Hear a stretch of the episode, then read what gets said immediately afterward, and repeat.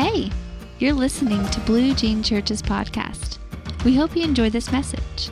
To learn more about Blue Jean Church in Selma, Alabama, visit us at www.bluejeanselma.com.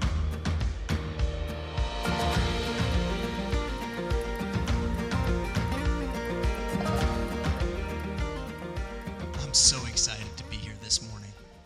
And I'm so honored and grateful to be in front of you. And I'm so glad that each of you is here.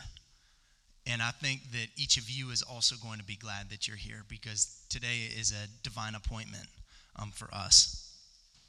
When, when I was preparing for this sermon and praying um, last week, uh, I went down by the river for a little while, and the Holy Spirit spoke something to me that I was very surprised by, but I found profound and wanted to share with you, which is that the message that I'm going to share with you this morning is the most important message that I could share with you, and the most important message that God sent me from Boston to Blue Jean to share.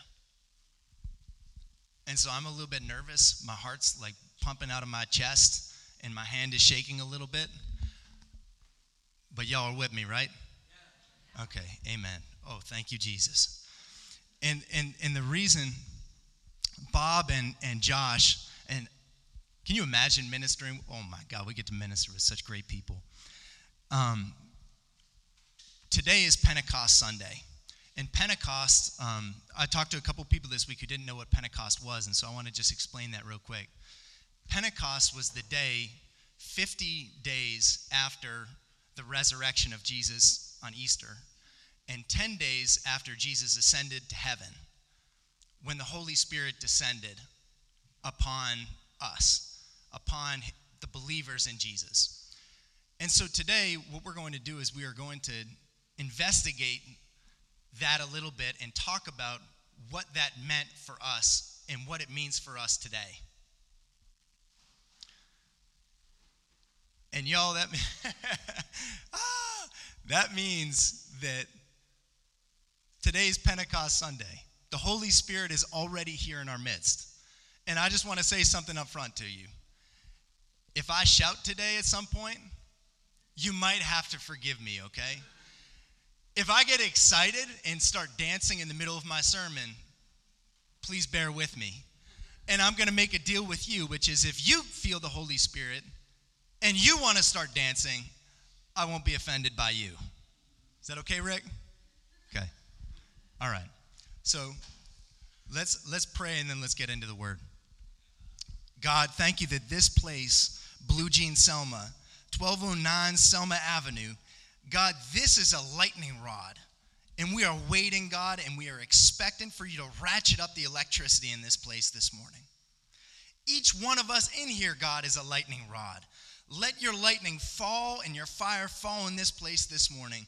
God, we promise in the name of Jesus Christ that we will not take credit for anything that happens, but God, we want everything that you have for us. And so, Lord, every we want to know your word and know you better than we ever have. And so our hearts are soft. We want to hear what you have to say this morning, Holy Spirit. And we thank you that you are the one with the power. You are the one who brings us clarity and revelation. And so, God, you are here, and we thank you for that. And because of that, all nervousness doesn't matter. None of it matters. We thank you that you can use anybody. God, in, in, the, in the word, you even spoke through a donkey. And so we believe that you can use us. And we thank you for that. And God, reveal what you want to us this morning. Have your way. In Jesus' name, amen. Let's start off with a little game.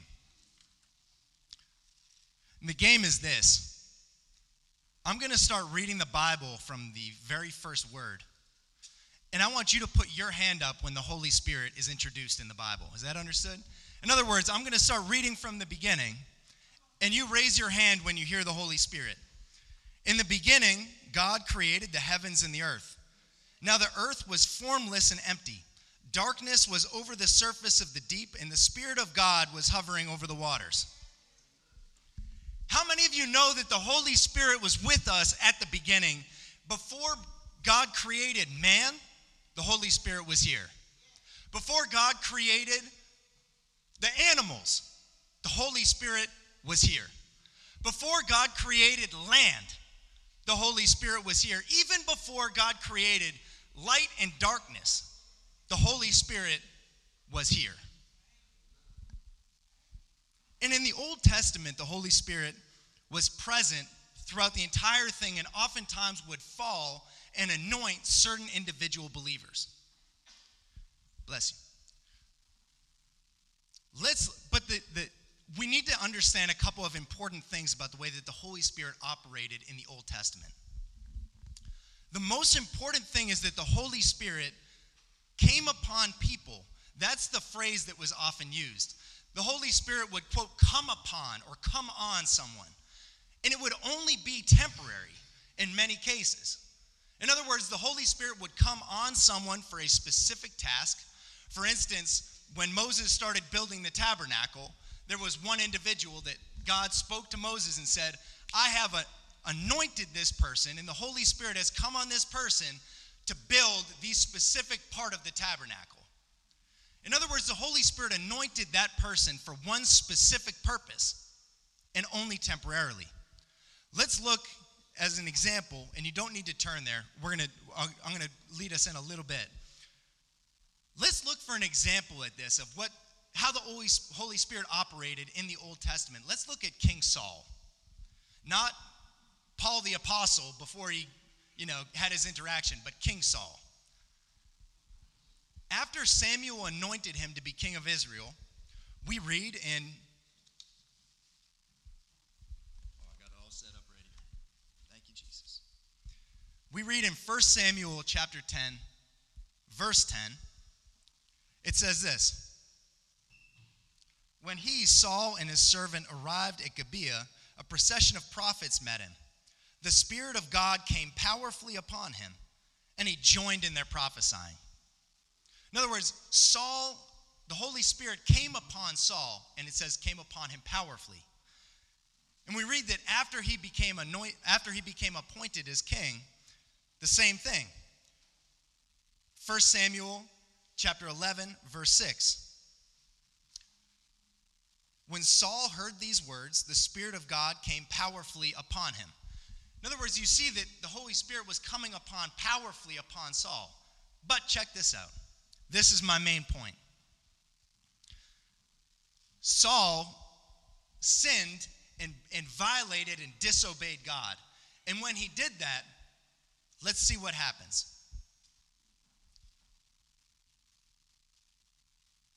First Samuel 16, verse 14. The Spirit of the Lord had departed from Saul. So you can see that King Saul only had the Holy Spirit upon him and the anointing of the Holy Spirit temporarily. He had it, made a mistake, and the Holy Spirit got taken from him.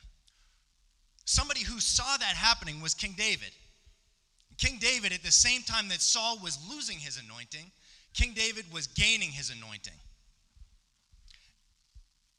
The word says, the word says this in 1 Samuel 16, verse um, 13. It says, The Spirit of the, of the Lord came powerfully upon David. In other words, the Holy Spirit had anointed Saul. He made a mistake. The Holy Spirit anointed David and fell upon, fell upon David. No wonder that we read that after David cheated on cheated and slept with Bathsheba and then killed her husband, why he said what he said in Psalm 51 verse 11. David says this, "Do not cast me from your presence and don't take your holy spirit from me." David was terrified that what had happened to Saul was going to happen to him. That he had had the Holy Spirit, but the Holy Spirit was going to be taken from him the same way that it had happened to Saul. What am I trying to say? I'm trying to say that in the Old Testament, the Holy Spirit came on people temporarily, that it could be taken away, it could be lost. How many of you know that we are not living under the old covenant? Are you thankful that we have a new covenant? My God, my God, my God, my God. My God. Jesus, thank you for the new covenant. Do you ever you ever think about how lucky are we to be alive right now in 2022? All this mess is going on in the world, right?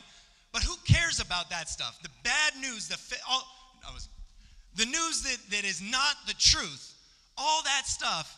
And then here we are in the good news, living in a time after Jesus rose, after Pentecost. I'm going to slow down a second. Don't encourage me, Miss Amy. Okay.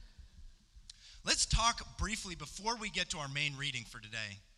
Let's talk briefly about what Jesus promised about the Holy Spirit before Pentecost happened and before Jesus ascended into heaven. Now, Bob and Josh love talking about this, and it seems like we've been in this for months. The night before Jesus was crucified, he's sitting with his disciples for the last time, and like they've hammered so well. Jesus, I think Bob's direct quote from last Sunday's message was Jesus wasn't talking about football. He was talking about the most important teachings and lessons that he knew that they needed to hear before he got crucified. And he talked a lot about the Holy Spirit. This is what he said. Part of what he said. First, in John 14, and you can turn there with me if you want to. This is not going to be our main place, but we are going to be close to here. John 14, verse 18, Jesus promised, he told the disciples that he was going to be crucified and, right, that he was going to leave. But he promised them this I will not leave you as orphans. My God. Why was he not going to leave us as orphans? He explained it in verses 16 and 17. This is what he said John 14, verse 16 and into 17. He said this I will ask the Father, and he will give you another advocate to help you and be with you forever the Spirit of truth. Now, a couple of things that you might notice there. First, the Spirit of truth is the Holy Spirit. He's promising that the Holy Spirit, he was, when he went to heaven, he was going to have the Father send the Holy Spirit back so that you and I would not be orphaned, so that we wouldn't have to think about, oh, how lucky were the disciples when they were able to walk with Jesus. Because we would have the Spirit of Jesus right here with us. How, how long? Why? Hold up. First of all, why? To help us. Anybody catch on to the other key thing that he said about the Holy Spirit right there? For those of you listening off online, they said, forever. Jesus promised that the Holy Spirit would be with us to help us and be with us forever. Do you we don't even understand, we don't even fathom how amazing the new covenant is. We don't even realize what Jesus paid on that cross, we don't even understand the half of it. Because in the Old Testament, people worried and feared about the Holy Spirit leaving them. But Jesus promised for you and promised for me that the Holy Spirit would be with us to help us, not at specific moments, not temporarily, forever. And what that means is that the Holy Spirit is here right now. Because this is forever. Right now is forever. What else did Jesus promise? Well, if the night before his resurrection was an important moment, let's look at what he said about the Holy Spirit again right before he ascended to heaven. And so turn with me and now you can turn in your Bible with me to Acts chapter 1.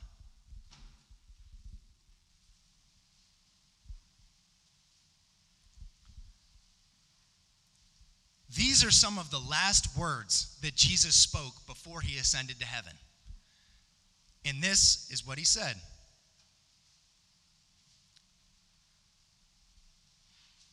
Let's look at Acts chapter 1, verse 4 and 5. He says, Do not leave Jerusalem, but wait for the gift my Father has promised, which you have heard me speak about. John baptized with water, but in a few days you will be baptized with the Holy Spirit. And in verse 8, I'll just point I'll just point out there in verse 4. The gift my Father has promised. We'll get into that. Verse 8, he speaks again. This is the last thing that Jesus spoke before he ascended to heaven. He said this You will receive power when the Holy Spirit comes on you. And you will be my witnesses in Jerusalem and in all Judea and Samaria and to the ends of the earth. Again, you will receive power when the Holy Spirit comes on you. And you will be my witnesses in Jerusalem, in all Judea and Samaria, to the ends of the earth. What we recognize today on Pentecost Sunday is what happened when what Jesus had been speaking about came into reality. Let's go to, let's go to Acts chapter 2.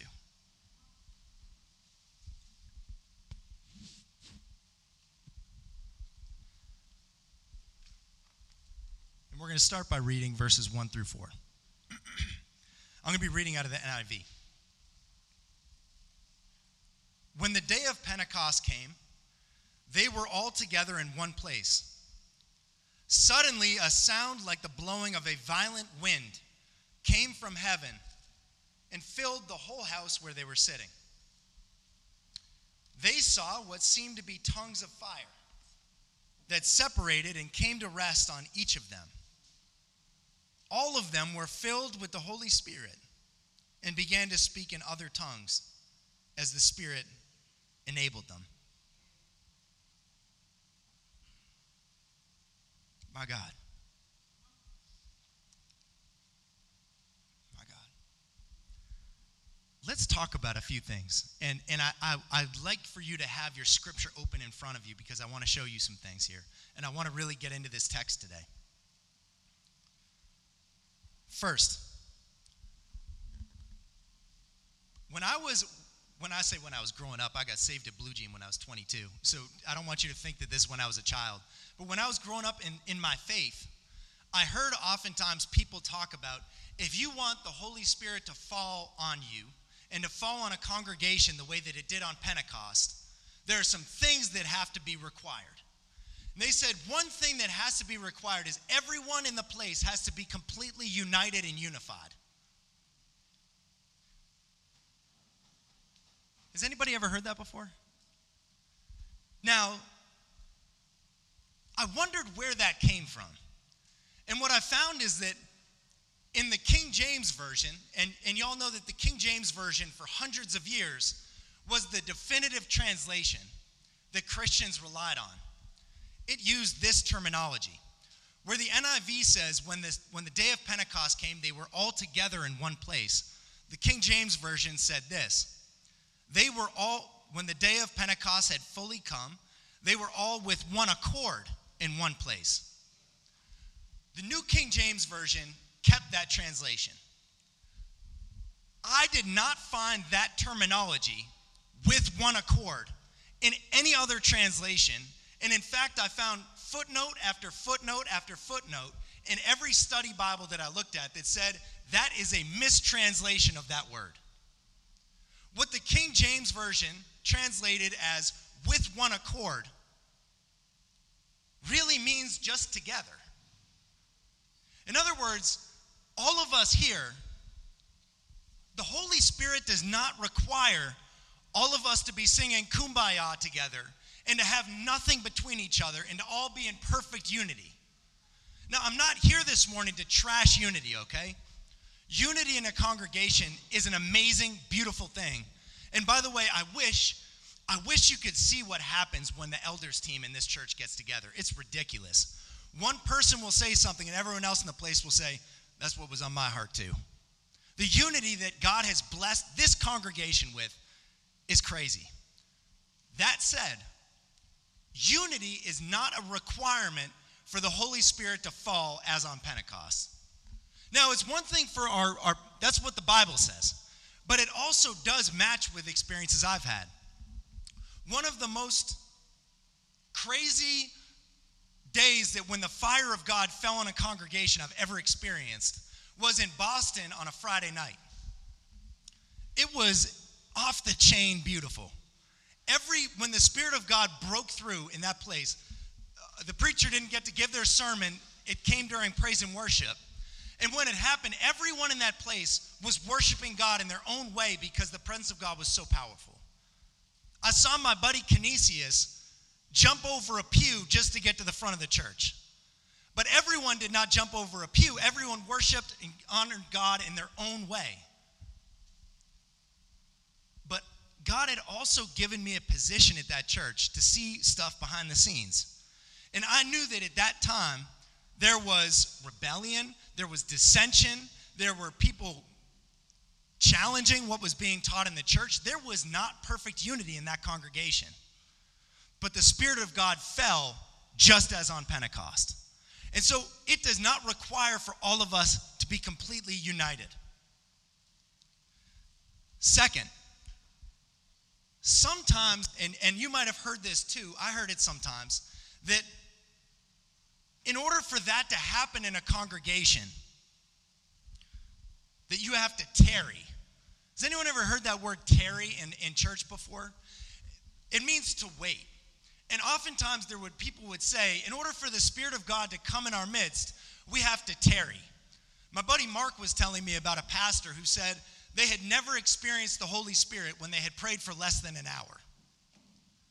What I'm here to tell you is that that has not been my experience, and that that I'm going to show you where that comes from in the Bible. Do you remember when we just looked at Acts chapter 1? When we just looked at Acts chapter 1? Jesus said this in Acts chapter 1, verse 4 Do not leave Jerusalem, but wait for the gift of my Father. Wait for the gift my Father promised, which you have heard me speak about. Some of the old, excuse me, some of the older saints of, of prior generations said the same way that the disciples and had to wait for the Holy Spirit to arrive, so do we. Y'all, can I tell you, today's Pentecost Sunday, right? Can I tell you when Pentecost happened? Over 2,000 years ago. The day that Jesus told them to wait for was over 2,000 years ago. Y'all, I just, I was thinking about, I was thinking about this this week, and here's what I thought of. My sister, my sister hates surprise parties, but some of her friends organized a surprise party for her a number of years ago in Boston. And I went and we were waiting at this restaurant with I was waiting with my family and all of our all of our friends and stuff. And my brother and I were at the window and we were just looking out, waiting, talking about how excited we were for Emma to show up. When Emma, we saw her walking down the, the sidewalk and we got all excited. She walked in and the place erupted. Everyone started celebrating, everyone started rejoicing. We started eating, we started dancing, we started talking with each other.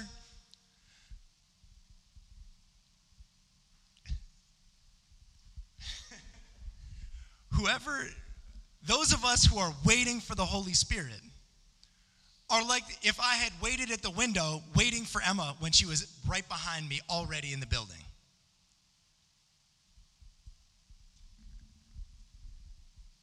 Can you imagine? I'm like, hey, keep it down where I'm waiting for my sister to show up, and I, I don't realize that Emma was already in our midst. What am I here to tell? I'm here to tell you that Jesus said he was here, Holy Spirit was here to help us and to be with us forever. Reinhard Bonnke said it like this Since Pentecost happened 2,000 years ago, the Holy Spirit hasn't been waiting for us. Or, excuse me, we have not been waiting for the Holy Spirit. The Holy Spirit has been waiting for us to wake up and realize that He's already here. Next, maybe you've heard that in order to receive the Holy Spirit, you are required to be holy. Sometimes people talk about the fact that, you know, if we want to be filled with the Holy Spirit, we need to be living righteously and we well we need to be living in a holy manner. We can't be sinning. Yo, if we could receive the whole if we could become holy without receiving the Holy Spirit, why would we have the Holy Spirit? Let me tell you a secret. The Holy Spirit is attracted to our sting. Because if we realize that, hey, I can't do it on my own, and I'm completely reliant on the Holy Spirit for my help, you know what the Holy Spirit's gonna do? The Holy Spirit's gonna come in and help you achieve your goals. We're not required to be holy on our own. That's why God sent the Holy Spirit. And so the idea that that if I make a mistake, that I'm supposed to go before and, and go in my prayer room for 17 hours and pray like David, don't take your Holy Spirit from me. That's an Old Testament mindset. The New Testament mindset is when I make mistakes, and I do make mistakes, I say, Holy Spirit, I know I need you now more than ever. I need you. I'm fully dependent on you. And I can tell you right now, I can do absolutely nothing without the Holy Spirit. Why do I know that? It's what Jesus said. Can do nothing without the Holy Spirit. But let's let's tackle the elephant in the room. Let me read something to you, and I'm going to look at your faces. They saw what seemed to be tongues of fire that separated and came to rest on each of them. Y'all, I bet, I bet if someone had shown me that scripture when I first got saved, I would have run the other direction. Tongues of fire? What the world? What is this thing talking about? Now, some biblical scholars think that the tongues of fire described in Acts 1 or Acts 2 are the same as the pillars of fire that are described in Exodus that guided the Israelites through uh, out of Egypt. But let's look a little bit more deeply at what these tongues of fire what do they what does that mean? Let's look at that. And I think the answer for it is here. In Matthew, you don't have to turn there with me, but in Matthew chapter 3, here's what John the Baptist said. Verse 11. He said, I baptize you with water for repentance. But after me comes one who is more powerful than I, whose sandals I am not worthy to carry. He will baptize you with the Holy Spirit and fire. The Holy Spirit dwells in fire.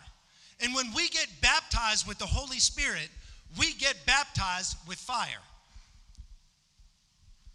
The, the Passion Translation, which is, I think, Josh, is, is it the only one that looks at The one that focuses solely on Aramaic, right? Is kind of like the point of it. It looks at the Aramaic, which was the language that these people, that they were speaking. And it says that maybe the best translation of that would be this He will baptize you with the fire of the Holy Spirit.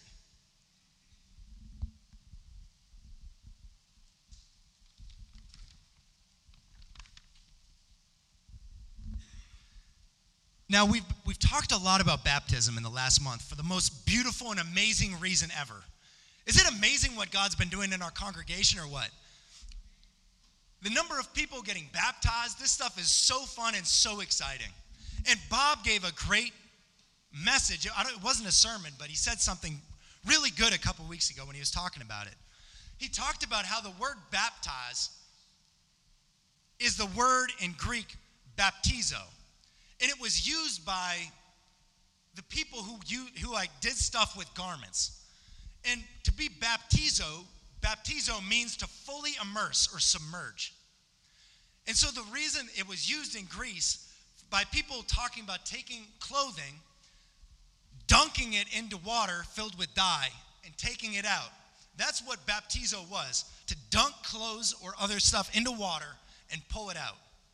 Now, when that happens to us, when we get baptized, we get baptized in water for repentance. The same way that John did it, anybody can do it, right? Bob can baptize somebody, okay? Anyone, any, no, I didn't mean it. I'm not throwing daggers this morning, I promise, Bob. But it can be done by a human being. A human being can baptize you in water. That's what John the Baptist did. But the word baptize of what to describe what John did is the same baptizo word used in here in Matthew in Matthew 3 verse 11. He will baptize you, Jesus will baptize you in the Holy Spirit and in fire.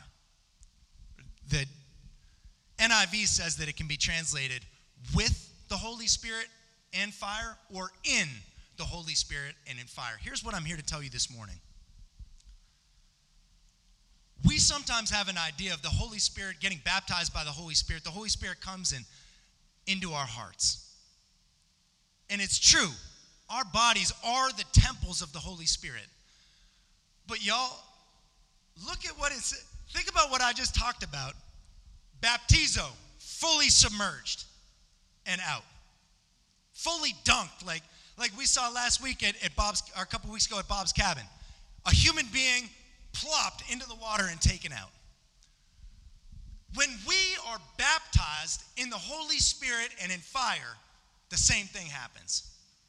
We don't get a little bit, we get dunked in a river of fire and taken out. It's not a little bit. We are fully submerged and immersed in the Holy Spirit. The same way that someone is for water baptism.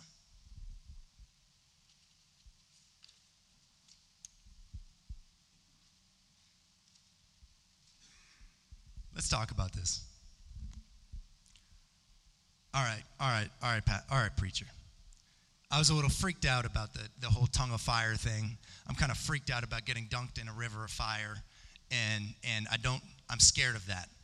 Why would anyone want this baptism in the Holy Spirit and baptism in fire? Why would anybody want it? I don't have oh my God, we could spend the rest of the month and the rest of the year talking about and answering this question. We could talk about the fruit of the Spirit, for instance love and joy and peace and all these amazing things that come when we are filled with the Holy Spirit. These things manifest and are produced by us and in us. Bob was preaching last week the powerful message of conviction about love and about us loving people. Love is a fruit of the Holy Spirit. Uh, I don't, Shelby, I don't know if you're watching today, but this is for you. Derek Prince used to say it this way He said, It is impossible to experience true joy without experiencing a true infilling of the Holy Spirit. And he also said it's also, to, it, it's also impossible to experience the Holy Spirit and not experience joy. The fruits go hand in hand with each other. The Holy Spirit and the fruits of the Spirit are combined and linked. If we want to experience true love, we have to experience the Holy Spirit. Y'all, it's, it's exhausting. Trying to do stuff without the Holy Spirit is exhausting. I've been there before. Rock Hobbs talked about it as quote, the room of, of striving. My first two years in Selma, I was striving hard. I had such a heart for the kids that I taught every day. I loved them. I wanted to be there for them. I wanted to be patient with them. I wanted to be faithful and have hope. But y'all, it was exhausting. I couldn't do it in my own power. I was regularly frustrated, regularly depleted, regularly completely burnt out. And when I was completely burnt out and depleted, do you think I had patience? Do you think I had joy? Do you think I had peace? I didn't have any of that stuff. My heart was right, and I loved, I was learning to love Jesus at that time, but I, I, I didn't have the Holy Spirit yet. I wasn't baptized in the Holy Spirit yet. And it was exhausting. It's like when we when we do this stuff, when we try to do this Christian walk without being filled with the Holy Spirit, we start off as a grape and we end up as a raisin. Now, I'm not here to, to, to, to, speak over you that you are going to be a raisin, raisin or a grape today, because when we are filled with the Holy Spirit, it's like we become the Energizer Bunny. We are constantly going around, ready to go, ready to move, ready to act. You need me to have joy? I got joy deep down. I can show it. I got peace deep down in my heart. Doesn't matter all that stuff, the fruit just happens. We don't have to do it on our own. That's how sometimes last Sunday I was struggling a little bit. And I could tell that I was struggling a little bit. What did I I was struggling with some things in my heart. I was saying, where's the joy? Where's the peace that I've become so accustomed to? I needed to go and I needed to get another experience with the Holy Spirit, and I've felt amazing ever since. That happens sometimes. If we work in our own effort, in our own doing, without the Holy Spirit, it's exhausting. Am I the only one that's ever experienced that? Okay, just making sure, making sure. Why would somebody, why else would somebody want to be baptized in the Holy Spirit? Yo, we could literally spend hours and hours and hours talking about what are called the gifts of the Spirit. In Romans 12 and in 1 Corinthians chapter 12 and chapter 14. All these amazing things the ability to teach, the ability to encourage in a way that isn't exhausting, the ability to prophesy, the power to speak in tongues, or the power to lay hands on the sick and see them get healed. And by the way, you remember uh, 1 Corinthians chapter 13 that Bob read for us last week? It's not by accident that that falls in between 1 Corinthians chapter 12 and 1 Corinthians chapter 14. If we want to love people with patience and with kindness and without any record of wrong, we can't do that without the Holy Spirit. There might be I love all the powers of the Holy Spirit. I love all the giftings of the Holy Spirit. Okay, but sometimes we get it wrong because we think that the most important gifting is speaking in tongues. The most important gifting is being able to love the way that God wants us to love. That's why that has a whole chapter right in the middle when it's talking about the gifts of the Holy Spirit. If we want to love the way the people the way that if we want to love people the way we want to, and the way God wants us to, we need to be baptized and filled with the Holy Spirit. If we want to be the husband or the wife or the father or the mother, even the uncle or the aunt or whatever, if we want to love anybody well, we have to be filled with the Holy Spirit. We can't do it in our own strength. But all right. Who is this gift for?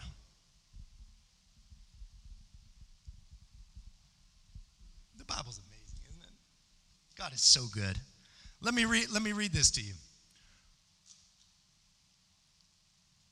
They saw what seemed to be tongues of fire that separated and came to rest on each of them. Each. Going forward, all of them were filled with the Holy Spirit. All. That means each and all. There were 120 people in the upper room. Do you know how many of them were filled with the Holy Spirit? All of them, 120 of them. That means that there was a tongue of fire for each individual that was present in the upper room. And there's a tongue of fire for each of us right here in this place today. Each one, each, all. Those are the words that he uses. Let's see what it when all this went down, let's see how Peter described it and explained it. He does this a little bit later in uh, Acts chapter 2.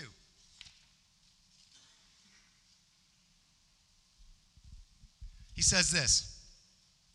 Um, this is verse 14. Peter stood up with the eleven, raised his voice, and addressed the crowd. Fellow Jews and all of you who live in Jerusalem, let me explain this to you. Listen carefully to what I say. These people are not drunk as you suppose. It's only nine in the morning. No, this is what was spoken by the prophet Joel. In the last days, God says, I will pour out my spirit on all people. Your sons and daughters will prophesy. Your young men will see visions. Your old men will dream dreams. Even on my servants, both men and women, I will pour out my spirit in those days and they will prophesy. Peter took that prophetic prophetic word, that prophecy from Joel, and brought it right here to explain what happened on Pentecost. When he did that, he specifically identified the gender, the gender thing. He said both male and female, sons and daughters. This is not a gender specific gift. But it goes way beyond that, too. It doesn't have to do with old or young, doesn't have to do with white or black or any other limitation or boundary that we could create. He said, I will pour out my spirit on all people. And that's exactly what happened on Pentecost. And so, who is this gift available for this morning? This gift is available for each and every one of us. Now, okay, in case I need to go further, let me go a little bit further. It's also what Jesus said. Jesus said this in the Sermon on the Mount in Matthew 7, verse 11. He said this If you then, though you are evil, know how to give good gifts to your children, how much more then will your Father in heaven give good gifts to all those who ask him? Good gifts. And this is why I love cross reading the Gospels. In Luke 11 and 13, you see the exact same line with one change. This is the change. If you then, though you are evil, know how to give good gifts to your children, how much more then will your Father in heaven give the Holy Spirit to those who ask? Now, I read that as implying that every good gift that we could ever get is encompassed by receiving the Holy Spirit. But Jesus is also saying, who can receive the gift of the Holy Spirit? All those who ask.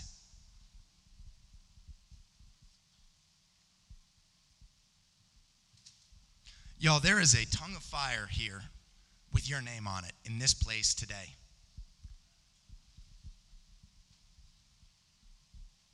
And sometimes as Christians, we, I was repenting a little bit of this last night.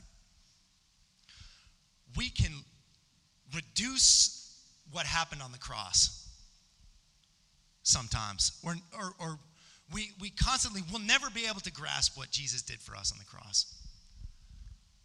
Y'all, when, when us being Christian on earth right now, we don't just have to wait for heaven. Heaven's to be amazing. I can't wait, and I'm so glad that I'm to see y'all there. That being said, Jesus didn't, he died on the cross so that we would be reconciled with the Father and cleansed of our sins so that we would be able to go to heaven. He paid that on the cross. But on the cross, he paid so much more because he also paid for you and I to experience heaven right here on earth every day and every moment that we live. I'm not waiting to die to experience heaven. I'm experiencing heaven right now. Right now, I'm experiencing heaven. Why? Why? This is what. This is how Peter or Paul described it in 1 Corinthians chapter 1 verse 22.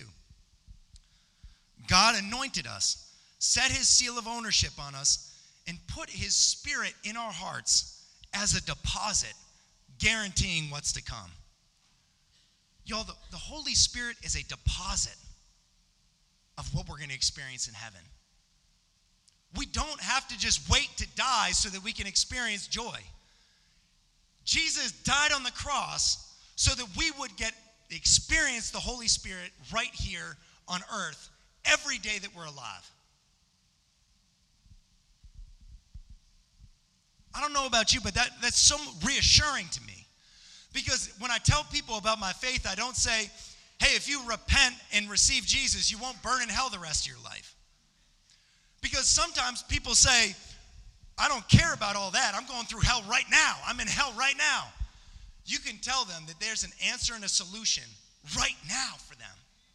There's a relief and a release right now for them, accessible, the same way that it is for you and I. The Holy Spirit allows for us. Oh, what a foretaste of glory divine. This is my story. This is my song praising my Savior all the day long. The Holy Spirit is a foretaste of what we're going to experience in heaven. And y'all, if you feel like you have been going through it, you don't have to wait till you get to heaven. God is going to bring heaven right here, right now, in this place. Worship team, if you would, if you would come.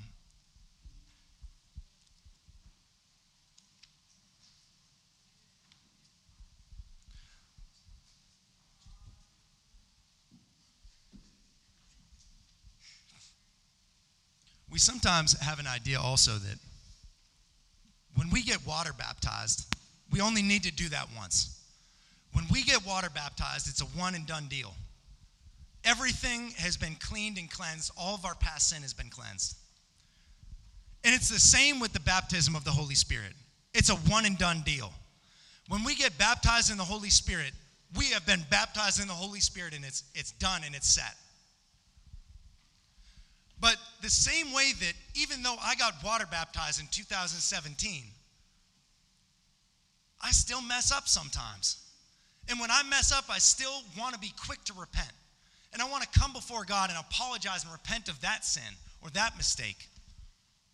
The same way, the baptism of the Holy Spirit is a one time deal, but we need to constantly be infilled with the Holy Spirit thereafter. What's the, what's the scriptural backing for that? Acts chapter 4 says that the same people that were present in the upper room, Acts 4, verse 31 says this. Again, this is two chapters after Pentecost. After they prayed, the place where they were meeting was shaken, and they were all filled with the Holy Spirit. You know who was present at that meeting? Peter was present at that meeting. He was also present in Acts chapter 2. And it says all were filled with the Spirit. And so, what I'm here to tell you is that if you got baptized in the Spirit when you were 14 and spoke in tongues one time at the Social Security building, God is saying that He wants you to have and receive a fresh infilling of the Holy Spirit in this place today. If you feel like there was a time when you were experiencing the fire of the Holy Spirit, but you haven't been experiencing it the way that you want to, that's going to change today. The Holy Spirit is here, and the Holy Spirit wants to infill each of us with the Holy Spirit.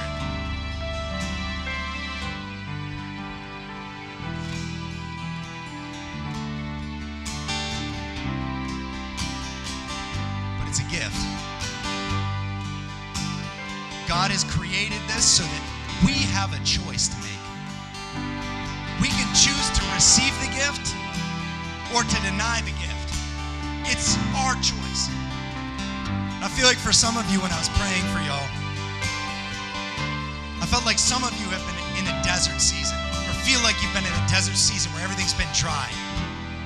And God wants you to know that nothing catches fire faster than things that are dry. For some people, they've been afraid of this baptism of the Holy Spirit and infilling of the Holy Spirit thing. And it's almost like you've been we've been pouring water on our own hearts so that they won't catch fire. God wants you to know this morning that the same way that the offering that Elijah set up, covered in water, burst into flames and was consumed by the fire of God in an instant, you will be too.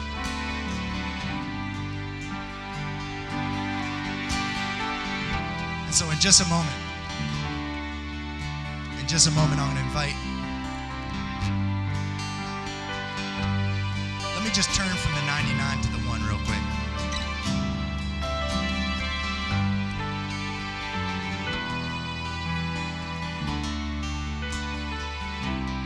What Jesus paid on the cross has eternal consequences.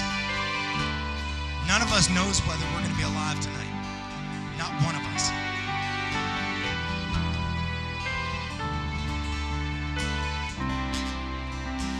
Right now, there's a moment where if if you are not 1000% sure that you are going to go to heaven if you've never given your life to Jesus, we want to offer you that opportunity. And it's an amazing walk and journey.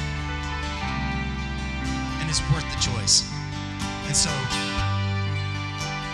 every head bowed and every eye closed, Jesus, we thank you that each person in this place matters to you.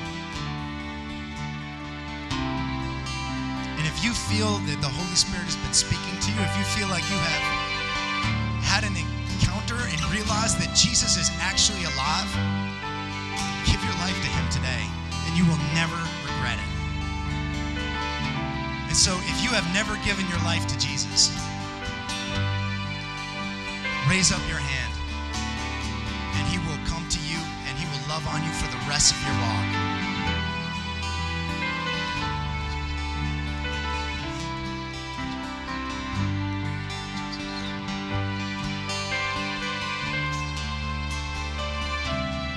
Just a moment, I'm going to invite up front anyone who would like a, who has never been baptized in the Holy Spirit and would like that baptism. Anybody who has been baptized in the Spirit, but you want a new infilling, you want that fire to burn brighter in you, I'm going to invite you up front in just a moment. And God and Jesus is